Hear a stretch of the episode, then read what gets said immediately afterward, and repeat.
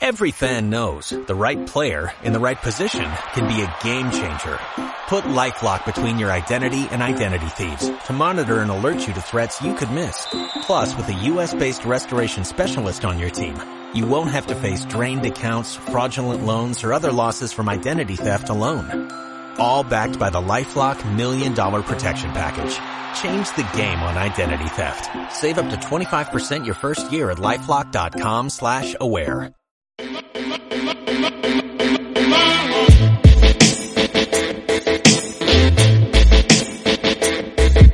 Aquí comienza Flash.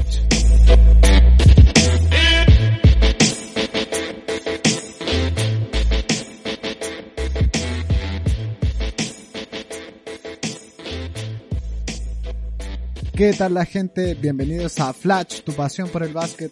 Mi nombre es Daniel Contreras y desde Santiago de Chile iremos comentando toda la información del básquet mundial y actualidad NBA. En el capítulo de hoy desmenuzaremos todo lo que fue el quinto episodio de The Last Dance y estaremos hablando del disruptor como le dijo Wojnarowski a Kyrie Irving.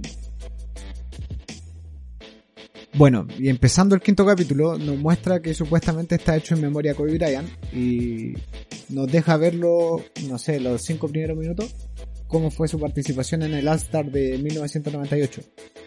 Nos muestra el inicio de las negociaciones de Michael Jordan con Nike y cómo fue su relación con Converse y Adidas.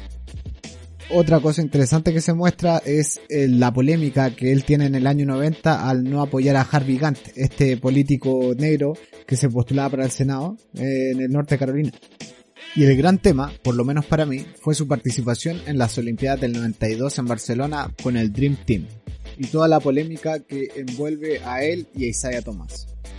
Y comenzando de atrás hacia adelante, vamos a partir en el año 84, cuando se nos muestra a Jordan negociando con las distintas marcas deportivas.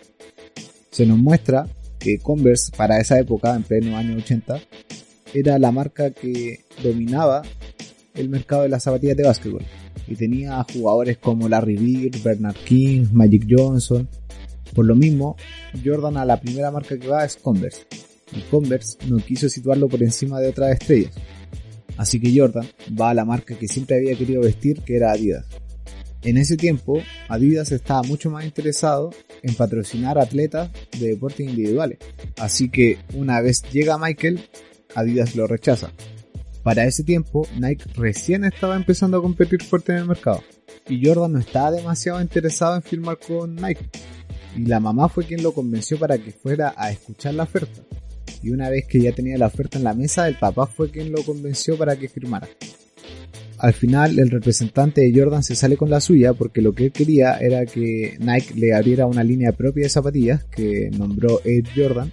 Y una de las historias interesantes que nos cuenta el mismo Mike Tollin y que nos sale en el documental es que una vez que Michael tenía la oferta de Nike, llama nuevamente a Adidas para decirles que tiene esta oferta de Nike en la mesa, que la va a aceptar, pero que él no está muy interesado, que aún quiere firmar con Adidas y que espera una oferta nueva. Adidas le dice que muchas gracias, pero que aún no están interesados y cortan. Y una vez pasa esto, Jordan se decide a firmar con Nike. De ahí para adelante Jordan marcó una generación completa, de hecho se nos muestran bastantes figuras de la cultura pop diciendo cómo la Jordan 1 trascendieron sus vidas, entre eso sale Justin Timberlake y también nos muestran distintos contratos que, que consiguió Michael con otras marcas como Wilson, McDonald's, Gatorade, que tenía el famoso comercial recordado Be Like Mike. Entonces, de ahí para adelante, Jordan a nivel de marketing se, se, se fue hacia arriba como un. Y lo que hace Michael Jordan indirectamente es marcar un precedente al nivel de firmar deportistas. ¿Por qué?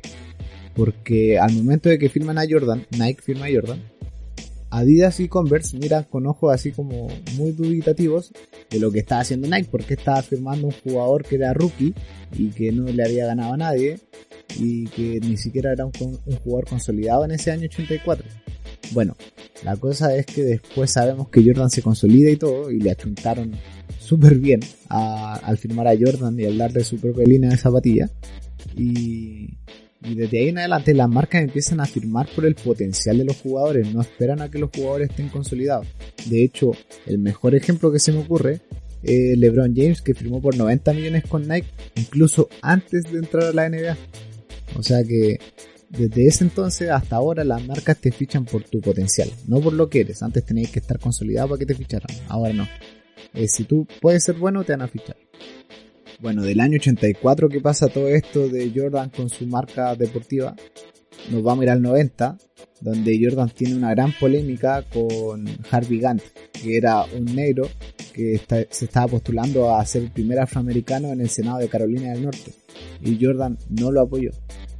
Resulta que Harvey Gantt era del Partido Demócrata y al preguntarle a Jordan lo que opina de, Harvey Gantt y por qué no lo apoya, lo primero que dice es que los republicanos también compran zapatillas. Lo peor de todo esto es que el candidato republicano era un señor llamado Jesse Helms, que era una persona racista y de hecho era tan racista que se opuso al periodo de Martin Luther King. Al final, con esto podíamos ver que Michael le importaban más sus ganancias personales que el bien de su comunidad. De hecho, la misma mamá de Michael Jordan lo llamó y le dijo que le hiciera una carta de apoyo a Gant y Jordan no quiso.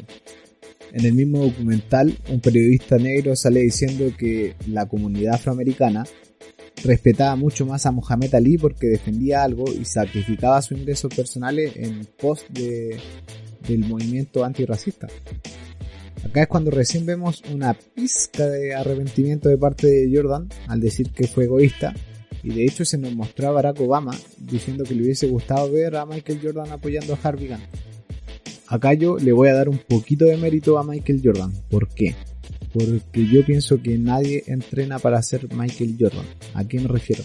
Que todos nosotros, los deportistas o gente que le gusta el básquetbol, entrenamos para ser buenos deportistas. O sea, uno va al gimnasio para aprender a tirar mejor, para botear mejor, para saltar más alto, y en lo deportivo quizás nos podemos asemejar a estas estrellas.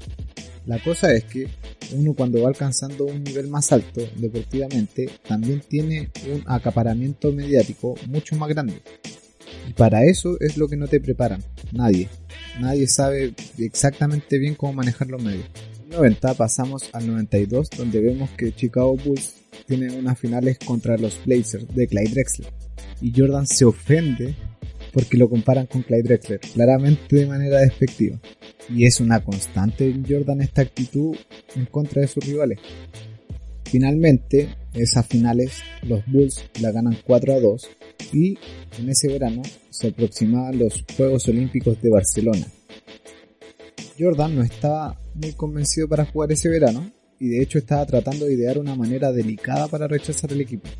Rod que era el encargado de reclutar a estos jugadores para la selección de Estados Unidos, cuenta que el primero que llamó fue a Michael Jordan, y Michael Jordan le responde que quiénes iban a jugar. Acá empieza la polémica con Isaiah Thomas del 92. ¿Por qué? Porque supuestamente Jordan, de hecho en el mismo documental lo muestra, dice que él nunca vetó a Isaiah Thomas del equipo, cosa que es completamente falsa. Se han revelado audios de esa conversación con Rod Thorne que tuvo Michael Jordan Michael Jordan dice claramente que si Isaiah Thomas va, él no va. En lo personal me molestó mucho porque mucha gente que no está relacionada al mundo del básquetbol tiene acceso a este documental y lo va a ver por Netflix y va a quedarse con la versión de Jordan de que él nunca vetó a Isaiah Thomas, pero eso dista mucho de la verdad. El reclutamiento fue el siguiente. El primero en apuntarse a sus juegos fue Magic Johnson y convenció a Larry Bird para que lo siguieran. Después se sumó David Robinson, más que nada por su sentimiento patriota que siempre ha tenido, de hecho él fue miembro de la Marina. Después se sumaron Patrick Ewing, Stockton y Malone. Después de tener esos seis jugadores, llamaron a Scottie Pippen y él admitió que pensó que no tenía nivel para estar en ese equipo, pero se quedó callado porque lo estaba llamando el mejor equipo de la historia. Después se sumó Chris Mullin y al que dudaron un poco en llamar fue a Charles Barkley, porque él siempre fue muy polémico con su dicho. De hecho, Charles se sintió supuestamente tan honrado de que lo llamaran, así que le promete a Rod de que él iba a mantener un bajo perfil en esos Juegos Olímpicos, cosa que no cumplió. El primer partido lo expulsaron por andar pegando codazos, pero, pero al final se suma a este equipo. Y una vez teniendo a todos estos, Rod vuelve a llamar a Jordan. Ahí Jordan dice que sí, Y lo último todo en sumarse son Clyde Drexler, con quien venía de jugar en las finales del 92 contra Jordan, y a Christian Leitner, que era un joven universitario. Es súper penoso para Isaiah estar fuera de este equipo porque más encima quien dirigía el equipo era Chuck Daly, que era el entrenador de Detroit. Y Isaiah sabe que él cumplía los criterios para estar en ese equipo. Jordan cuenta que para él el mejor base de la historia es Magic Johnson y el segundo mejor es Isaiah Thomas, pero que también lo odia. Y Jordan dice que el equipo tenía mucha armonía y que Isaiah hubiese afectado esa armonía. Y acá eh, sí, sí, le voy a dar un poco de crédito a, Jordan. ¿Por qué? Porque resulta que la historia que vivió Chicago Bulls con esos Detroit Pistons fue una muy similar que vivió los Detroit Pistons pero con los Boston Celtics de Larry Bird lucharon durante años para poder alcanzar esas finales y entre medio tuvo muchas asperezas con Larry Isaiah. De hecho, hay una polémica frase que Isaiah dice que si Larry Bird fuese negro sería un jugador más, que no tendría tanto impacto mediático. Y esa frase terminó por quebrar casi completamente la relación entre Larry Bird y Isaiah Thomas.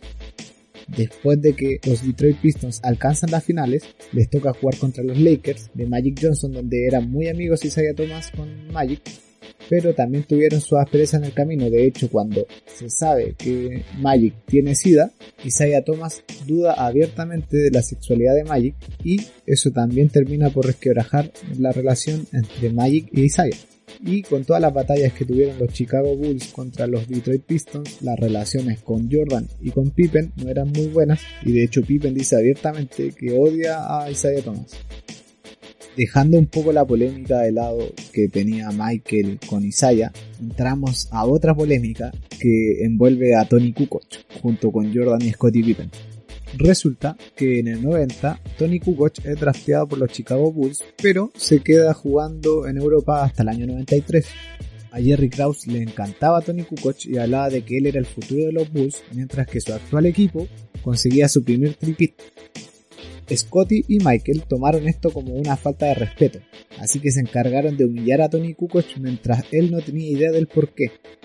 Acá yo me quedo con una palabra de cada uno, una de Scotty y una de Michael. Scotty Pippen dijo que lo hizo para dejar mal parado a Kraus y Michael Jordan dice que jugó contra Jerry Krause vistiendo una polera de Croacia.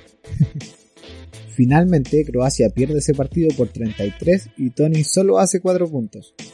Y Jordan se ríe cuando le cuentan que Scottie Pippen dice que Tony Kukoc no podría jugar en la NBA, nuevamente de manera despectiva. Por esas cosas de la vida, Estados Unidos y Croacia se vuelven a encontrar en la final. Y ahí sí le dan un poco de mérito a Tony Kukoc. De hecho, Kukoc en esa final metió 16 puntos, agarró 5 rebotes, dio 9 asistencias y sus porcentajes fueron 55% de campo, 60% de triple y 100% en tiro libre. O sea, de que algo jugaba el croata. Pero finalmente Estados Unidos gana, como era de esperarse, por algo era el Dream Team, y gana 117 a 85. Y así se convirtieron en los campeones. Para variar, Jordan envuelto en polémica, él no quería vestir una chaqueta que era de marca Reebok porque él no lo patrocinaba y al momento de recibir la medalla tapa el logo de Reebok con la bandera de Estados Unidos. En su momento esto fue duramente criticado, pero Jordan se lo sacó diciendo que él portaba la bandera por el orgullo americano y bla bla bla bla bla, pero al final en el documental se nos muestra revelando que lo usó solo para tapar el logo de Reebok. Se habla de que este año fue el pic de popularidad de Michael Jordan y de hecho Adam Silver tiene una frase que me causa mucho sentido, ya que él dice que estaban vendiendo cultura a través del deporte. Y esto sumado a unas entrevistas que ha tenido Charles Barkley con Manu Ginobili, con Tony Parker, con Dirk Nowitzki. El punto en común de esas entrevistas es que vieron al Dream Team y se motivaron, se inspiraron en seguir mejorando y querer ser mejores. Así que que tuvo un impacto en una generación completa de jugadores internacionales, yo estoy de acuerdo.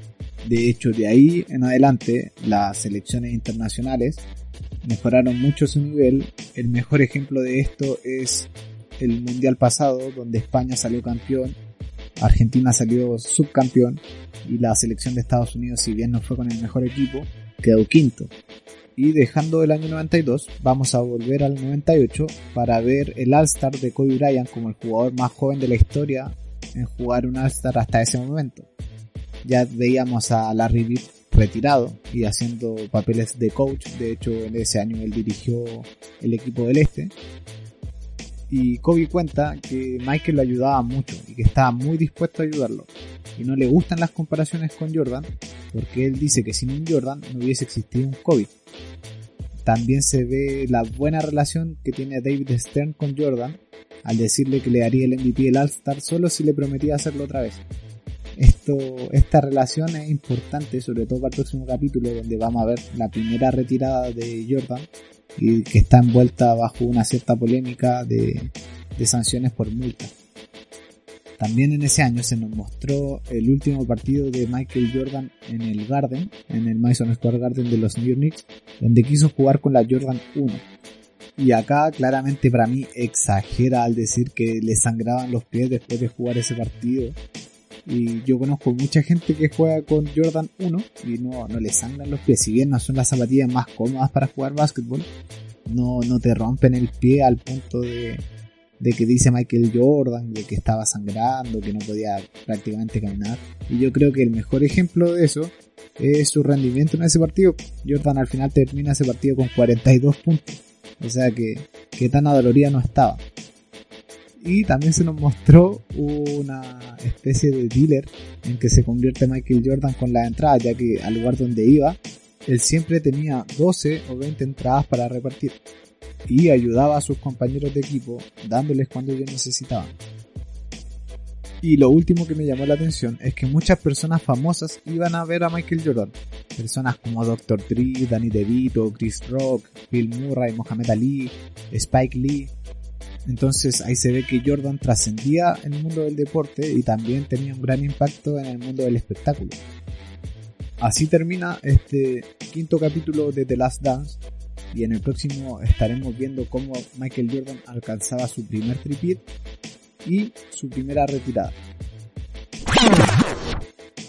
Y pasando a la noticia del momento, saltaron las alarmas en la NBA ya que un grupo de jugadores liderado por Kyrie Irving está llevando a cabo un movimiento en contra de la reanudación de la liga. ¿Qué pasó? Kyrie Irving lideró una reunión con más de 80 jugadores en las que muchos expresaron sus dudas sobre el posible regreso de la NBA esta temporada. La llamada tuvo lugar el pasado viernes y participaron en ella jugadores como Kevin Durant, Joel Embiid, CJ McCollum, Marcus Brogdon, Kyle Lowry, Carmelo Anthony, Guy Howard, Donovan Mitchell, Avery Bradley y también estuvo Chris Paul en calidad de presidente de la NBA. ¿Qué dicen los jugadores? Bueno, Kyrie Irving, que es el que está liderando todo este movimiento, dice, no apoyo ir a Orlando, no estoy a favor del racismo sistemático y esa chip. Hay algo que huele mal. Otro que salió con dichos polémicos fue Dwight Howard, que dice, estoy de acuerdo con Kyrie, el baloncesto o el entretenimiento que aporta no es necesario en este momento y solo sería una distracción. Me encantaría ganar la NBA, pero la unidad de mi gente es un logro más importante. Que no haya baloncesto hasta que resolvamos este asunto. Y el último en manifestarse ese día fue Carmelo Anthony diciendo hay mucha información que desconocemos, así que hasta que no tengamos los detalles es difícil comprometerse al 100%. ¿Por qué esto sorprendió tanto? Bueno, porque en la última reunión que tuvieron dirigentes de la liga y jugadores, eh, las franquicias apoyaron el plan de Silver de regreso a la NBA con 29 votos a favor y uno en contra, que fue el de Portland. mientras que la asociación de jugadores, o sea la NBPA, también apoyó y de forma unánime 28 a 0 el retorno de la NBA. Y una de las personas que estaba votando en calidad de vicepresidente era el mismo Kyrie Irving.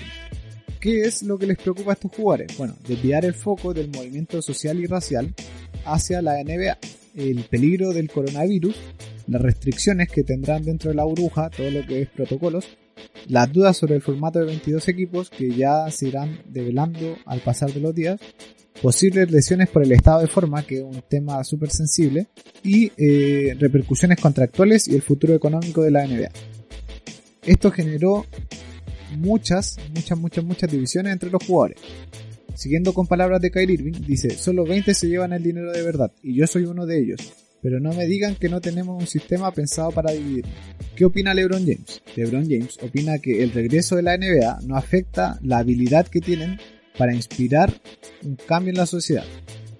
¿Cuál es el peor escenario posible de todo esto? Es que la NBA entre en un lockout. ¿Qué es un lockout? Es un periodo donde la NBA se juntan dueños y jugadores para acordar cómo va a ser la repartición de los dineros que entran a la liga. Todo esto mientras la liga tiene que estar completamente paralizada. Bueno, ¿quiénes son los jugadores que están en contra de que vuelva la NBA? Bueno, Kyrie Irving como portavoz de todo este movimiento, Dwight Howard, Carmelo Anthony, Donovan Mitchell y Lowe Williams.